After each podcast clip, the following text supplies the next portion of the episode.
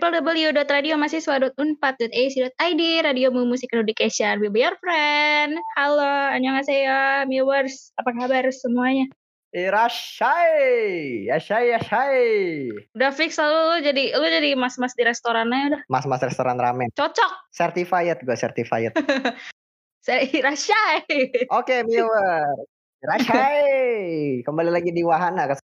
Kau aja bersama gue Mio, Rehan, dan juga partner setia gue Butek Kaira. Kembali lagi bersama kita berdua di hari Jumat. Mantap. Alright. Jadi awal. Jadi gue mau cerita. Jadi kan kalau misalkan ya kayak dengerin lagu gitu kan, gue kan biasanya dengerin lagu K-pop nih. Terus ada boy group ulti gue itu kan Seventeen. Nah kalau girl group gue itu kayak gak tau, gue kayak multi fandom gitu loh. Gue gak punya kayak ulti gue di girl group, soalnya kayak bagus semua. Nah kalau viewers tuh kayak gini, kayak mungkin ulti lo juga gak bisa milih. Mungkin yang multi fandom kayak yang boy groupnya kah, atau mungkin bukan dari Korea kah, atau mungkin malah dari Jepang. Lo gimana Rehan? Bridgingnya cakep ya. Gak usah di komen gitu dong. Bridgingnya cakep ya.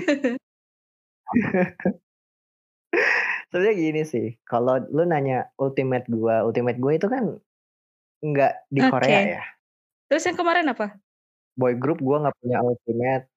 Yang G-Friend itu ya, gue paling suka sama G-Friend di Korea, tapi nggak ultimate sih sebenarnya. Walaupun gue menyatakan sebagai buddy, dan gue punya 2 album G-Friend di rumah.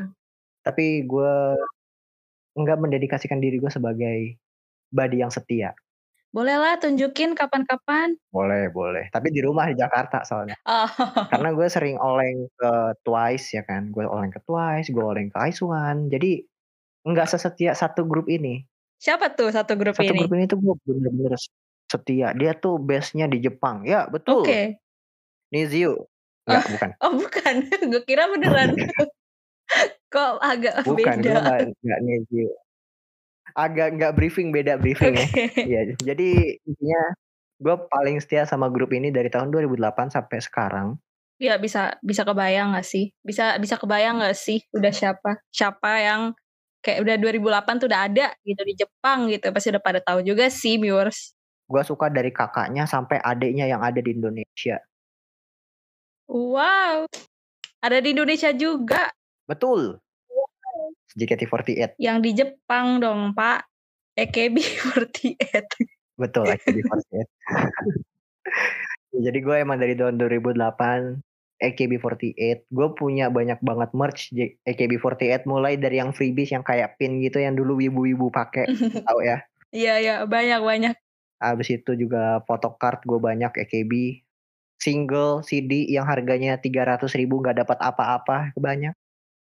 Aduh. Di rumah gue, ya segitulah gue perjuangan gue setia sama AKB48 dari zaman gue punya banyak Oshi sampai gue punya Oshi sekarang. Oshi itu apa tuh? Oshi itu member favorit, sama kayak bias lah istilahnya. Oh, Oshi itu tuh bias. Ah, nah gitu. Ya udah Mianhea. Mianhea lagi.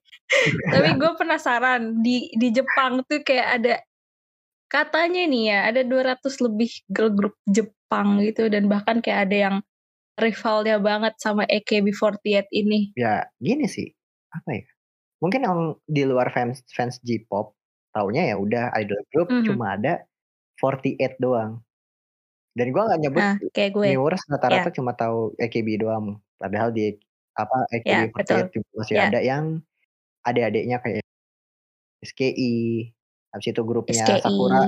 Kalau lu fansnya IZ*ONE sih, viewers harusnya tahu sih. Kalau mungkin udah tahu ya, ngintip-ngintip lah dari member Jepang IZ*ONE. Dia tuh dari HKT48, karena AKB, HKT, SKI itu dari nama-nama kota yang jadi pusatnya mereka gitu. Makanya namanya JKT48. Soalnya di JKT Jakarta. Tapi nah ini pasti Kaira tahu nih arahnya mau kemana nih. Ngomongin saingan nih Kai. Kasih tahu Kai. Ada nih. Jadi ada yang namanya Nogizaka46. Cuman beda nomor punggung doang. sama AKB48. Ibaratnya kayak ada pemain, ada Tsubasa sama ada Hyuga satu timnas tapi beda kesebelasan. Kalau ini tuh mereka satu produser gitulah, namanya Yasushi Akimoto. Anjay. Gini sih kayak menurut gue, AKB sama Nogizaka ini kan kayak sistem bisnis baru ya, sistem bisnis yang basisnya afeksi gitu. Nah, betul banget. Nah, buat kalian nih yang pengen bisnis kayak gitu juga, reminder to all Indonesian student that registration for Cube 2021 is now available. Jadi buat teman-teman mahasiswa aktif semester 3-8, bosan sama business case competition-nya gitu-gitu aja.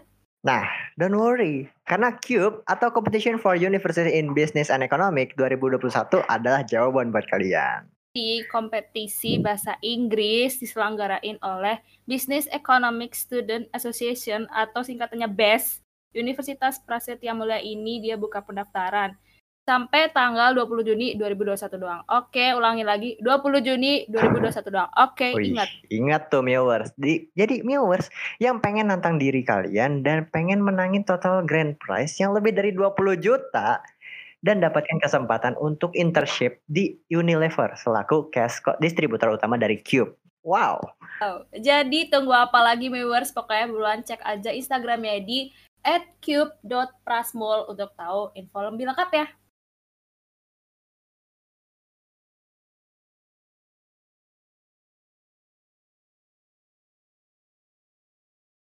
Fun fact tentang kedua grup ini tuh AKB48 sama Nogizaka46 tuh kayak apa sih? Tadi kan sebenarnya udah disebutin juga kan.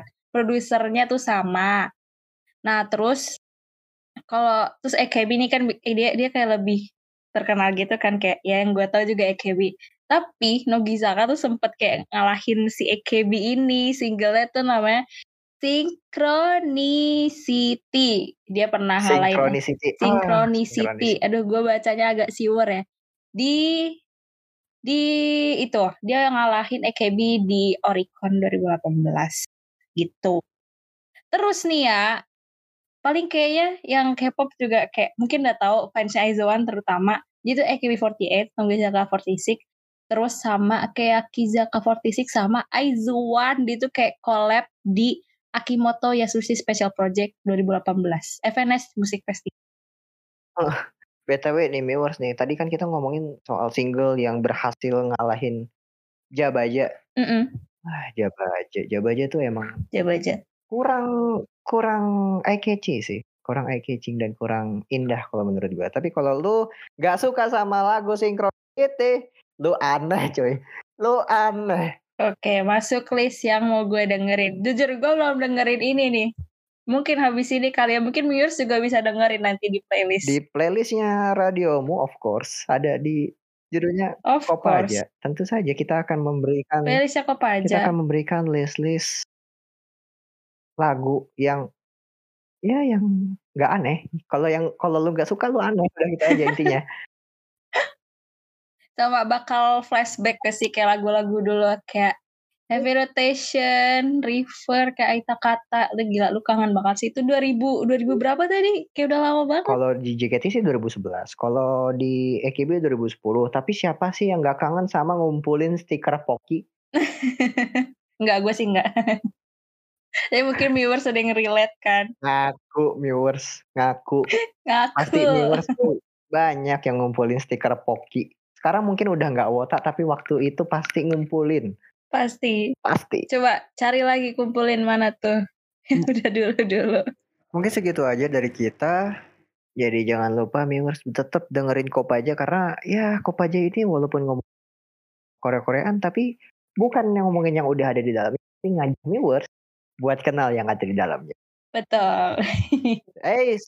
Maaf, lupa. Stay tune. Satu frasa yang selalu diucapkan sama announcer Kopaja. Ayo. Arigatou gozaimasu. Salah. Kamsahamnida.